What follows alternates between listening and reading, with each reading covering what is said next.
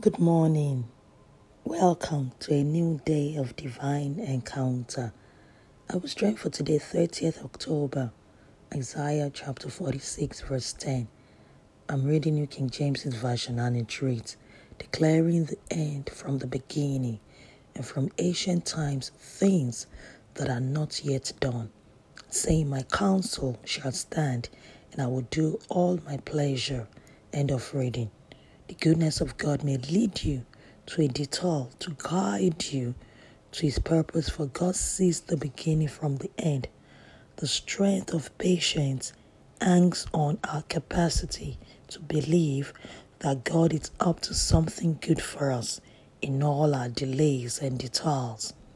The detour you are walking now will soon converge into a strength clear path. Amen. Confess yourself Christ in me, the hope of glory. Blessings and shalom.